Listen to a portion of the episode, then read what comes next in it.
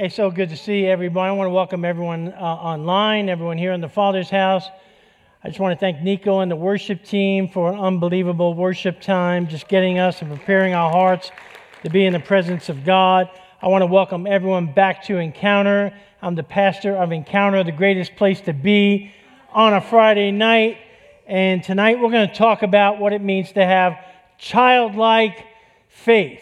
Not act like a child, but to have childlike faith.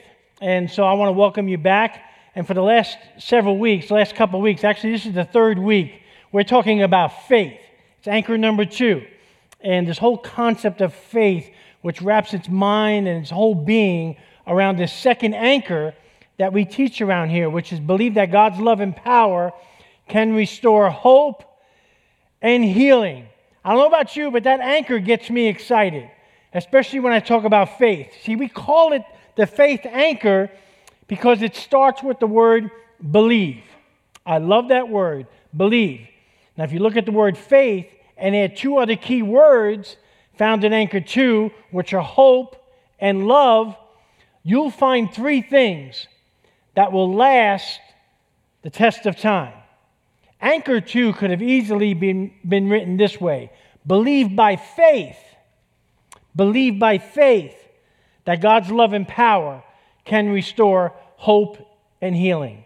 Living out Anchor 2 makes it possible to have a great life by letting faith, hope, and love, the three things that will last the test of time, be the compass that defines your heart, your motives, your legacy, and your entire life. 1 Corinthians 13 13. This is what I'm talking about. Three things that will last forever, forever, far beyond us faith, hope, and love. And the greatest of these is what? Is love. So if you're going to build your life on a foundation that will last, build it on faith, hope, and love. Makes sense, doesn't it? If you want to have a successful life, you got to have faith. Faith then becomes the genesis point for the hope that you'll always have. Faith, listen to me very carefully, faith and belief will take you places you can never get to in your own strength. Fear and unbelief will take you places you can never get out of in your own strength. You see, difficulties and tragedies will lead you down a pathway of multiple realities. Fear makes difficulties and tragedies, impossibilities, fueled by unbelief, which leads to irrationalities, over anxieties, insecurities, and always uncertainties. Faith makes difficulties and tragedies a hopeful pathway, always fueled by prayer, which leads to rational, peaceful, secure certainties that life's difficulties, tragedies, and impossibilities become mentalities that are God's specialties and His responsibilities. Childlike faith, childlike faith, makes those impossibilities God opportunities and our miraculous testimonies of the will of God for us to experience a little glimpse of heaven on earth as never ending realities of us experiencing the certainties of the promises of God. See, when your will becomes all about thy will be done on earth as it is in heaven, and you really mean it, that's how you get a glimpse of heaven. All of us have prayed, thy will be done, but you don't really mean it most of the time. Oh, his will be done, thy will be done. But you don't really mean it, do you? But when you really mean it, Say, Thy will be done. No matter what I'm going through, no matter what I'm thinking, no matter what I'm feeling, no matter what my circumstances are, no matter what's happening around me, Thy will be done. You're going to get a glimpse of heaven. In your life, you're going to experience some of what we get to experience in heaven. Not all of it, because no one can. You live like that, you're going to be successful in everything you do, especially in your relationships. You want a successful marriage, one that will last the test of time? then embrace something that's going to outlast the both of you. What's going to outlast the both of you? Faith, hope, and love, right? So you need faith in each other and you need faith in God to have a successful marriage because you're going to be tested in that faith through tough times. And that faith will help you see beyond the storms and each other's failures, which you'll both have an abundance of in a relationship. You need hope any you need hope in each other, and you definitely need hope in God for a better tomorrow. You need hope. So you'll never lose faith in the end of the story. And without hope and without faith, so many couples lose faith in the end of the story and never experience the love that faith and hope will always lead them to. Love that you never knew, love that you never realized you were capable of, unless you allow faith and hope to get you down there. So that, lead, that leads us to the greatest of all the three, and that's love. You're going to need love to make a marriage last. You're going to need more love than the both of you can produce to make your marriage or any relationship last. Listen to this to love each other like Jesus loves you is not a suggestion. It's not something you open up in a cracker after you have some chow fun. Okay? It's a command from Jesus. And it creates a dilemma in your life that guess what? You can't live up to. Love each other as I have loved you. Love each other the way Jesus loves you. Let me just say it this way you don't have the ability or even the capacity to love anyone like Jesus. You can't. So, why would Jesus give us such an impossible command? Why would he do that? If, if, if it's impossible to love another way, another person, especially your spouse or someone you love, someone in your family, the way Jesus loves us, why would he, why would he give it to us as a command?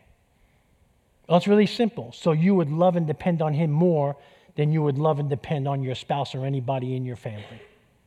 It's really that simple. You see, accept and give the love that Jesus has for you in your relationships, you're going to have a very satisfying and fulfilling relationship. Love your partner or spouse or anyone in your family more than you love Jesus, and you'll find yourself in a codependent cycle of idolatry, void of God's blessing, favor, even joy and grace. But build that relationship with faith, hope, and love, and you'll have a marriage and a relationship that will last the test of time. You see, the pathway to experiencing the love of God, the power of God, and everything God wants to do in your life is always fueled by faith. But not just any faith. We're talking about childlike faith tonight. I'm talking about crazy faith. So here's a question. Here's a question for you. People who are deeply in love with each other, I mean, deeply in love with each other, they do things for the other person they love because it makes them what? Anybody? Happy. There you go. Bob, tell her what she's won. Okay? Uh, it makes them happy. My wife does things for me that make me very happy. I try and do things for her that make her very happy. We're always doing things for each other that make us extremely happy. I was sitting in my chair the other night, and Carolyn yelled at me from upstairs in a good way. She said, Honey, why don't you walk up those stairs and just meet me in the bedroom? I thought about it for a second. I said, I tell you what, I'm not doing both. I'm just getting old. There's no way I could do both. And so two people got that, but that's okay. All right. Let's just turn it, let's just turn the tide. Get, listen, get your mind out of the gutter. Get your mind out of the gutter. What were some of the things that people did that made Jesus happy? What were some of the things that made Jesus smile? What were some of the things that, that just amazed Jesus? when you study scripture, it was always when people, it was never what people did or didn't do, it was always when they operated in great faith. So we're going to look at a couple stories of people operated in childlike great faith. If you have your Bibles, go to Matthew chapter 8.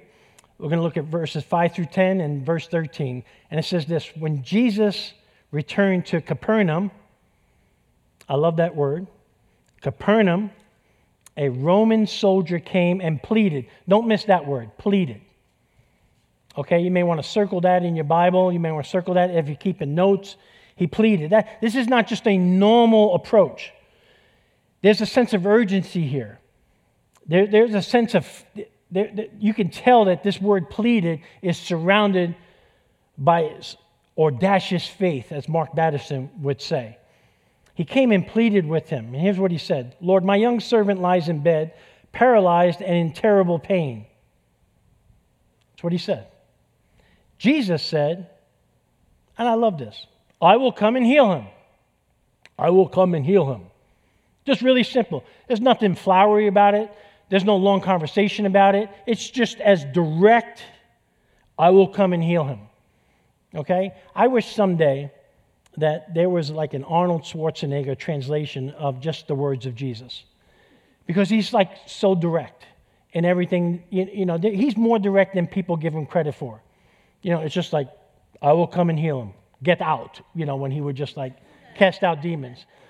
Or like when he died, he said, I'll be back. You know, just like stuff like that. And so I'm waiting for an Arnold Schwarzenegger translation of red letter words of Jesus because he's direct. And he's direct, and that doesn't mean he's not compassionate and loving, but he's real direct. Jesus said, I will come and heal him. But watch this something happens that's astonishing. Here's the response of the Roman officer. And here's what he said. But the officer said, Lord, I'm not worthy to have you come into my home. Don't miss that. I'm not worthy to have you come into my home. Just say the word from where you are, and my servant will be healed. Wow. I know this. Let me stop there. I know this. I know this because it's not that I, I've experienced this or I think this, I hope this. He says, I know this. I know this because I am under the authority of my superior officers, and I have authority over my soldiers. I only need to say, go and they go, or come and they come. And if I say to my slaves, do this, they just do it. So here's a man who understands authority. Here's a man who understands submission to authority. And don't miss the, the, the three words of faith in this story coming from this Roman soldier. I know this. I know this. This is so key. Three overlooked words in this great story Here's what that guy, here's what the, Roman soldier was saying I know about authority. I know about submitting to authority. I know a little something about the chain of command and who's in charge at the top, Jesus. I know this about how holy you are. I know this about you. I know this about who I am and what my purpose is. And I know this about who you are and what your purpose is. And I know this I'm going to submit to your authority. And I know this while I have authority over my soldiers, you have authority over every single person because you are God and I am not. So here's something that you should all do. The next time you're feeling down, the next time you're feeling discouraged, the next time you got some doubts, you got some fears, you got some insecurities that are knocking at the doorpost of your mind, you may want to write a letter to yourself, maybe even to God prefaced by these three words I know this. And just start writing what you know, not what you hope, not what you sort of think, not what you're wishing, not what you're praying for, but I know this. And write that letter to God. It will encourage you, and you never know how it will move the hand of God in your life. Look how Jesus responds to this man. When Jesus heard this, he was amazed. He was amazed. Turning to those who were following him, he said, I tell you the truth, I haven't seen faith like that in all of Israel. I haven't seen someone operate like that anywhere that I've been. And then Jesus said to the Roman soldier, Go back home. Because you believed it has happened. And the young servant was healed at that same hour. At that hour. No prayer was prayed, No long walk together on the Jordan River. Let's talk about it. Just childlike faith of believing, submitting, and receiving the miraculous power and hand of God. So here's another question for you. Serious question. Did you ever believe something so strongly, so strongly that it just came to pass in your life? You believe something so powerfully that it just came to pass in your life. You know, I never wanted to be a pastor. Never did. Told God, don't like the church, don't like being pastors, don't like pastors, don't let me be a pastor, don't let me work in the church. Well, God made me a pastor, let me work in the church. For a long time, worked in churches for over 10 years. But I never sought out to be a pastor. I never wanted to be a pastor. But God just told you, Isaiah 42 9 says, Before they spring into being, I announce them to you. So I was at a, I was at a church service. I, have shared this story with you before. August 9th, 2001. How long ago was that? How good you math? 2001. How many years ago? That's 17 years ago, right? So I'm sitting there, a guy's preaching a message. I'm sitting in the back of the room, and my hand just starts writing. How do I get across the Jordan? A healing sermon. Write a healing sermon named Which Way to the Jordan. It's in my notes, it's in my journal. I'm in the back of the room. I just finished writing it. The guy who was preaching stopped in the middle of his message and said, Bill Reeser, there's a healing message you'll preach one day. How do I get across the Jordan? And you know, from that day, I be- always believed that God was going to make me a pastor. I didn't know how. Drove Carolyn bats because she couldn't figure it out. But God did it. I don't know how He did it, but He did it. And that's the life I live because I love people and I want to live for God. And I want to share the good news of Jesus Christ for the rest of my life to my dying breath. And that's what I'm going to do. Second story. Go to Luke chapter 5. One day while Jesus was teaching, verse 17, one day while Jesus was teaching, some Pharisees and teachers of religious law were sitting nearby. It seemed that these men showed up from every village in all of Galilee and Judea, as well as from Jerusalem. Now, these people weren't real nice.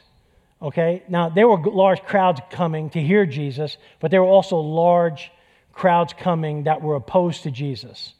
These were the, this was the original mob. These were the Pharisees and the Sadducees, and they hated Jesus. Okay? They just hated Jesus. One person got that back there. That's okay. They hated Jesus with a passion. And every time Jesus did something terrible in their eyes, which was a, was, was, was a miracle, every time that Jesus did something good, like heal someone or forgive someone, they just thought it was blasphemy. They, and every time Jesus did a miracle, they wanted to kill him even that much more. But, but I love this next verse. It says, And the Lord's healing power was strongly with Jesus. Don't miss that because we're going to get to an, another story. That's the complete opposite of that. And the Lord's healing power was strongly with Jesus. Now, here, check this out. Some men carrying a paralyzed man on a sleeping mat, they came carrying a paralyzed man on a sleeping mat. Doesn't say anything about this man. Doesn't say anything if he wanted to be there, if he asked to be made, if he asked them to bring him. They just brought him. They tried to take him inside to Jesus, but they couldn't reach him because of the crowd. Because these guys were relentless, and because these four guys had childlike faith, here's what they did they went to the roof, took off some of the tiles. Then they lowered the sick man on his mat down into the crowd right in front of Jesus. Don't miss this seeing their faith, not the guy on the mat, not the guy they brought down, seeing the four friends, four friends, seeing their faith. Jesus said to the man, he didn't even respond to the four guys. He just saw their faith. And he tells the man, Young man, your sins are forgiven. Your sins are forgiven. You should have this circled in your Bible. This scripture is for every single person that has ever prayed or hoped for a lost spouse, a lost child, or someone that's not walking with Jesus. This scripture gives you encouragement. This scripture should give you hope. And sometimes we think it's up to that person for them to find Jesus. Sometimes Jesus responds to the faith of a friend, or a family member and their faith. And because Jesus saw the faith of his four friends, he forgave the man on the mat. Well, this just took this mob, the Pharisees, Pharisees, it's an Italian thing, sorry, and the teachers of the law began thinking to themselves, Who is this fellow who speaks blasphemy? Probably tearing off their, their robes and everything. Who can forgive sins but God alone? Watch this. Jesus knew what they were thinking and asked, Why are you thinking those things in your hearts? Busted. Right there, busted. You know, it's amazing how we do things. We think, Look, I'll keep this one from you, God. You know, as, as if God can't see you. Oh, we'll keep this crazy thought to ourselves, as if God doesn't know our thoughts either. Busted. And here's what Jesus said which is easier to say? Your sins are forgiven, or to say, get up and walk? But I want you to know that the Son of Man has authority. Now, watch this authority on earth to forgive sins. He's putting these Pharisees in their place. Notice that the story before with the Roman soldier, he submitted to authority, but now he's speaking to a group of people that has no intention of submitting to authority. Matter of fact, they wanted to be the authority for God. And that's why they hated Jesus, because someone was taking, someone came to take their place, which they didn't like. So he said to the paralyzed man, I tell you, get up, take up your mat, take your mat, and go home. I loved it. Notice this is the third story of a paralyzed man that we've spoken about in the last three weeks. The first one on Anchor One, the man at the pool who didn't want to get well, Jesus healed him, even though he didn't want to get well. Said, "Get up, pick up your mat, and walk." There was the there was the uh, the, the lame man who, who showed up at a prayer meeting in Acts chapter three, where Peter and John prayed for him, and they said the same thing: "Get up and walk, pick up your mat and walk." And here it is again. Seems to be a common theme: get up, pick up your mat, and walk. This guy was very happy. Immediately he stood up in front of him, took what he had been Immediately he stood up in front of him, took what he had been lying on, and went home praising God. Went home praising God. Everyone, watch this, I love this. Everyone was amazed, amazed, and gave praise to God. They were filled with awe and said, We have seen, we have seen remarkable things today. We have seen remarkable things today. Listen to me very carefully. Childlike faith will lead you to witness remarkable things that only Jesus can do. Remarkable. Remarkable. So, what were some of the things that people did that limited the power of Jesus? Go to Mark chapter 6 real quick. I gotta, we're going to bring this thing to a close in just a few minutes. Mark chapter 6 says this Jesus left there and went to his hometown, verse 1, accompanied by his disciples. So he had a following. He had his followers, he had his disciples there. And when the Sabbath came, he began to teach in the synagogue, and many who heard him were amazed. So he's, he's, he's doing his ministry, he's healing people, you know, he's casting out demons, miracles are happening, just like they always do. Where did this man get these things? They asked. What's the wisdom that has been given to him? What are these remarkable miracles he's performing? Isn't this the carpenter? Here's where human reasoning starts coming in. Isn't this Mary's son and the brother of James, Joseph, Judas, and Simon? Aren't his sisters here with us? And watch this. And they took offense at him. You see, let me put this the right way. Unbelief will lead you to get bitter at godly people. Unbelief will lead you to get bitter to people who have an anointing. I have seen this. I know this to be true. Jesus said to them, A prophet is not without honor except in his hometown and among his relatives and in his own home. Don't miss this. Watch, look at the scripture. It's not that he would not, but he could not. He could not do any miracles there except lay his hands on a few sick people and heal them. And he was amazed, except this is a different type of an amazement. He was amazed at their lack of faith. Amazed at their lack of faith. So here's a question I, want shared in group tonight. Okay, and I've got a couple questions for you. But here's the question it's two words by faith, by faith, you finish. You just share. By faith, and you finish the question. By faith. Here's a couple additional questions to help you with that. By faith, what will your life legacy be? And by faith, what will people say about you at the end of your life? By faith, what will be your epitaph? In other words, what will be written on your tombstone? By faith. What will people say about you at the end of your life? By faith, what will your family and friends say about you? By faith. By faith, what will God say to you face to face when you see Him in glory? By faith, what will God say about you, to you? You know, one of the things I love about children, I love this about kids, I love kids, is the simplicity in their faith. The Apostle Paul said this in 2 Corinthians chapter 11, but I'm afraid that just as Eve was deceived by the, deceived by the serpent's cunning, your minds may be somehow led astray from the simplicity that is in Christ. Childlike faith. Kids just have a way. Have you noticed this? Kids just have a way of trusting.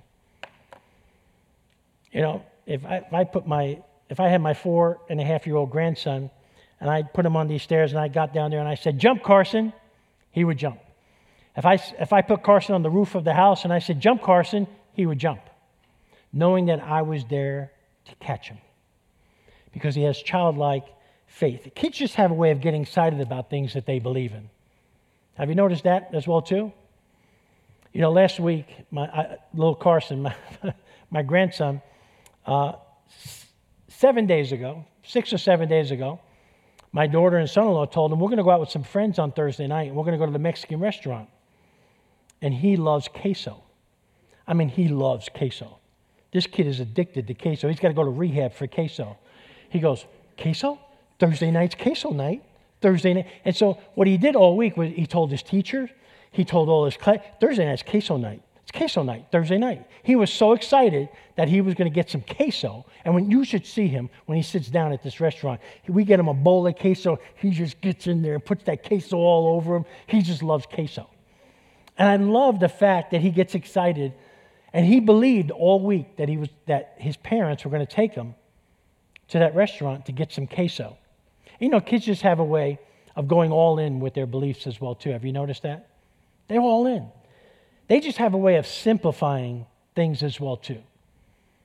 So listen, this is childlike faith, and this is the scripture I want to close with Matthew 18, 1 through 4, and this is Jesus speaking. About that time, the disciples came to Jesus with another million dollar question, and they said, Who's the greatest in the kingdom of heaven?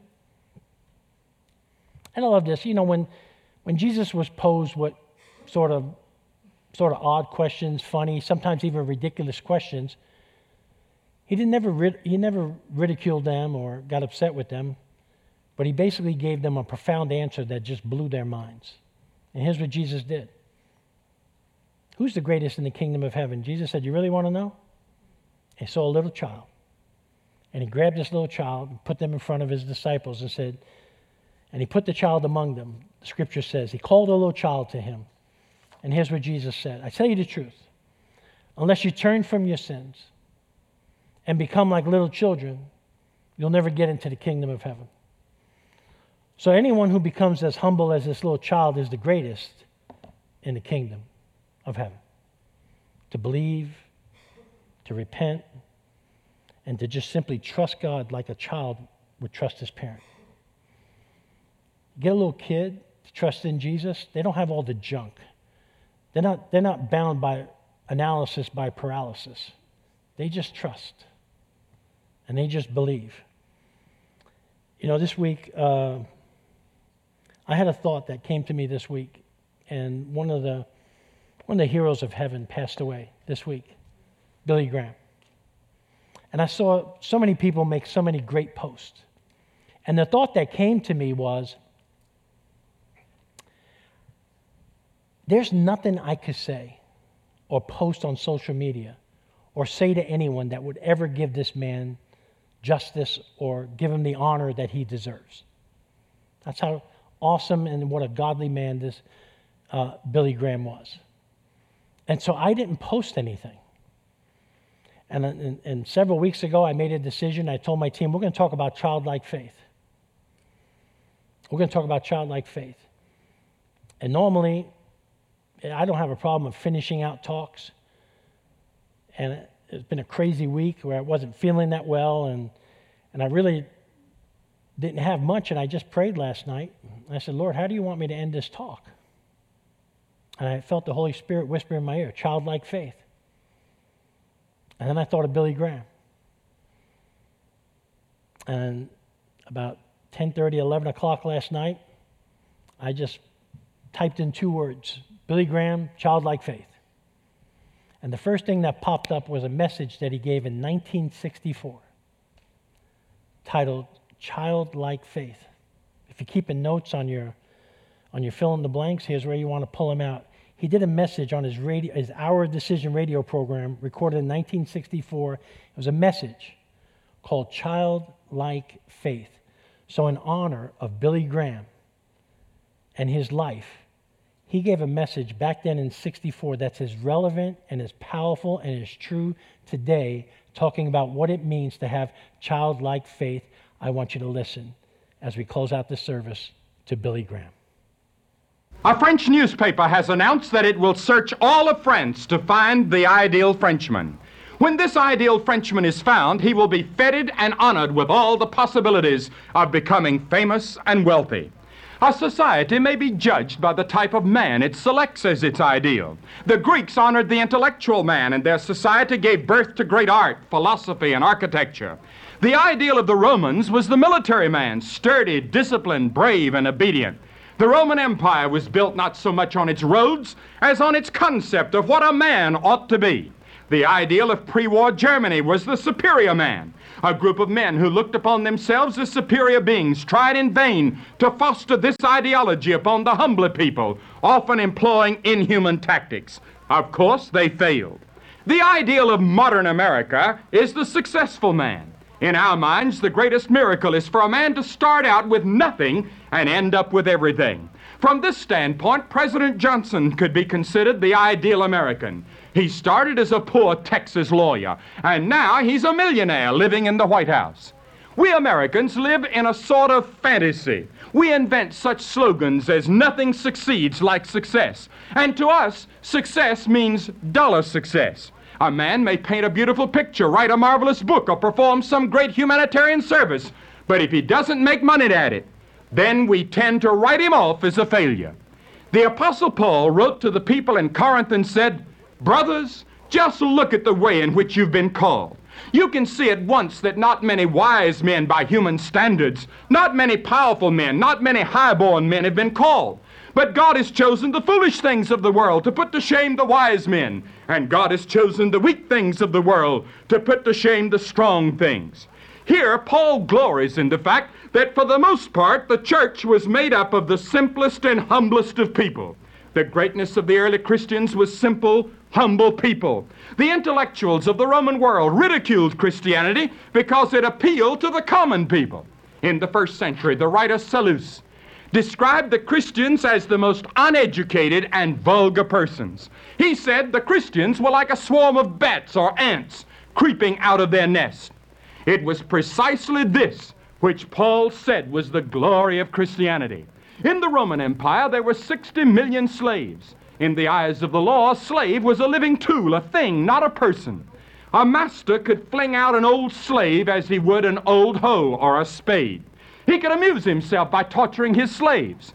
He could even kill them. For slaves, there was no such thing as marriage. Even their children belonged to their masters. And it was the glory of Christianity which made people who were considered things into real men and women. Christ freed the slaves. To those who had no respect, it gave self respect. It told men and women who did not matter to others that they did matter intensely to God. It told men who were worthless in the eyes of the world that in the eyes of God they were worth the death of His only Son on the cross. It was to these millions of the poor that Christianity made its greatest appeal in the first century. There was no middle class Christianity, no suburban Christianity in those early days. Oh, to be sure, there were high-born persons and some rulers who followed Christ. The cousin of the emperor was martyred for her faith. We read in the scriptures that there were saints in Caesar's household. But by and large, Christianity appealed to the simple and the poor. In looking for a working model, Jesus himself had passed up the intellectual and overlooked even the powerful Roman soldiers. He passed over the self styled religious man, of which there were so many in his day. One day, he picked up a little child, and as the Pharisees frowned their disapproval, he said, Allow the little children to come unto me, and forbid them not, for of such is the kingdom of heaven. The child embodied none of the qualities which men held up as desirable qualities in those days. What did Jesus mean when he said that becoming like a little child was a qualification for membership in his kingdom? He said, Except ye be converted and become as a little child, ye shall not see the kingdom of heaven. What did Paul mean when he said years later, God has chosen the foolish and simple things of this world to confound the intellectuals? First, he meant that we must have a child's capacity for excitement. What an exciting world a child lives in. The first day of school, Christmas, Easter, and the 4th of July. Those occasions which we adults sometimes approach with a yawn of boredom are times of high excitement for the child.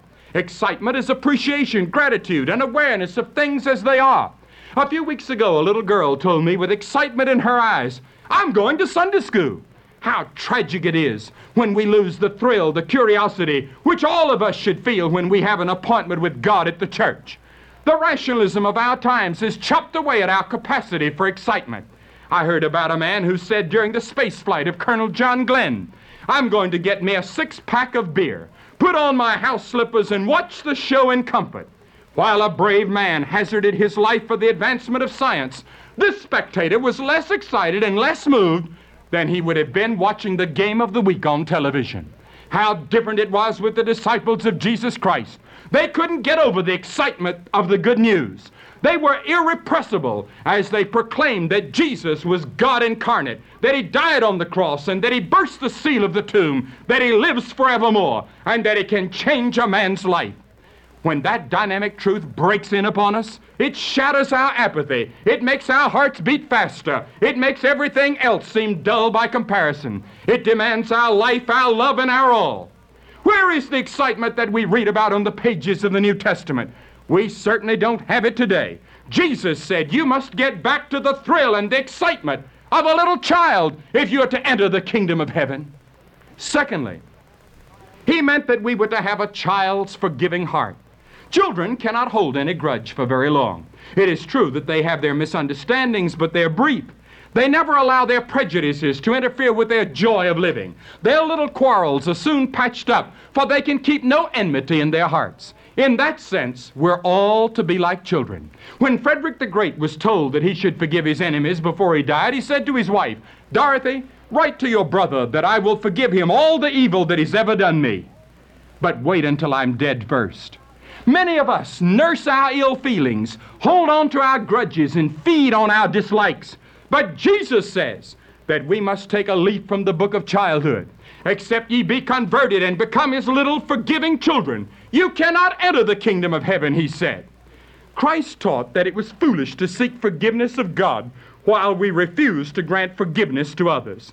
Forgive us our trespasses as we forgive those who trespass against us makes God's forgiving grace an impossibility to those who harbor grudges against others. Jesus said, Learn to forgive your enemies as a little child soon forgives someone who has hurt him. Thirdly, Jesus meant that we were to have the believing simplicity of a little child. How natural it is for the child to believe. Except ye become as little children in believing, ye shall not enter the kingdom of heaven. I've watched my own children say their prayers at night. And if their mother forgets to come to their rooms to listen to their prayers, they will call for her to come. In the mornings when we gather around the open fire for our family devotions, they never complain or protest. They seem almost eager for the time of devotion. My little boy often says, Daddy, when are we going to have our prayers? And yet, with what drudgery we older people perform our religious duties. The average morning worship service has about as much eagerness as a funeral service. The congregation goes through pious motions, devoid of joy or any real believing. Lenin once said that religion is the opiate of the people. It is possible that Lenin might have been referring to some caricature of Christianity which was being passed off as the real thing. One thing is sure he could not have been referring to the kind of Christianity we see in the New Testament, for it was powerful to the tearing down of strongholds. Our pseudo intellectual culture has crippled our ability to believe. The communist ethic has splashed over into the West and made us inhospitable to childlike faith. We are drugged with materialism, numbed by secularism, so much so that we've become hardened to a simple act of faith. Some time ago, I talked to a college professor about receiving Christ. He said, I would give anything in the world if I could have the simple faith you have. He said, I would like to become as a child and have the opportunity to just believe without all the intellectual problems that stand in my way. How many of us have prayed when, for one fleeting moment, we became aware of our spiritual poverty, Backward, oh, backward, oh, time in its flight, and make me a child again just for tonight. If only we could regain those days of simple believing when life was a song, when God stirred in every blade of grass and peered from every star. What do we need? We need conversion. You can become childlike with simple faith again. Jesus said, You can be converted. You can become as a little child. In childlike faith, you can come to the cross of Christ with the knowledge that your sins are forgiven. Before you will be a new life, but you must come as a little child would come in simple, childlike faith. Fourthly, Jesus meant that we were to come with the naturalness of children. The naturalness of children is their charm. The persons whom Jesus rebuked were the Pharisees who were pretending their religion. The ones to whom Jesus was drawn were the natural ones, the children. There are those who think that faith and prayer and worship are unnatural appendages to life. The worst thing that could happen to a man, they think, would be to become contagiously religious so that Christ and His goodness were plainly seen in their lives. Christ does not spoil your naturalness, He brings it out. He does not cramp your personality, He enhances it. He helps you to be your true self. Most of us are hypocrites and charlatans at heart. We pretend to be something we're not sophisticated, intellectual men of the world. That's why such men as Mark Twain or Clarence Darrow had such difficulty believing. They were too clever, too resourceful, too cynical, too full of pretense to be aware of their need for God. This is why Jesus said, Blessed are the poor in spirit, for theirs is the kingdom of heaven. Blessed are those who are natural enough to believe in God and to take to their hearts all His great provisions. Last, Christ meant that we were to have a repentant heart like a child. Have you ever seen the tears of a broken-hearted repentance as a child poured out his sorrow for a wrong done? A child has great capacity for repentance. Repentance is the door to the kingdom of God, said Jesus on the day of Pentecost. When the multitudes asked Peter what they must do to be saved, he said, Repent. Our emotions have been all but drained out before the television set or at the movie theater. We go to church dry eyed and cold hearted, with no feelings of remorse for our sins and with no disposition to repent. To the church at Ephesus, Jesus said, I have somewhat against thee, because thou hast left thy first love. Repent and do the first work, or else I will come to thee quickly and will remove the candlestick out of its place, except you repent. These are all very simple things which characterize a child. But Jesus said, Except ye become as a child, ye cannot enter the kingdom of God. We must come as believing, repenting, humble, natural, simple children. And he has promised to restore those lost elements of childhood which give life its zest, power, meaning, and excitement. The Apostle Paul said that to both the cultured Greek and the pious Jew, the story of Christ on the cross sounded like the surest folly.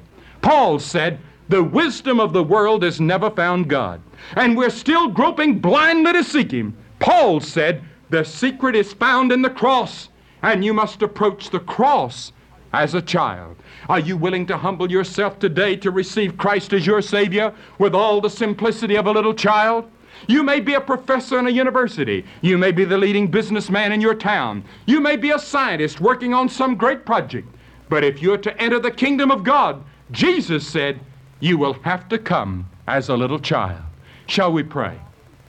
Our Father, we pray that Thou wouldst give to us today childlike faith to believe in Jesus Christ as our Savior. Change our lives. Give us the humility to come as a child. For we ask it in His name. Amen.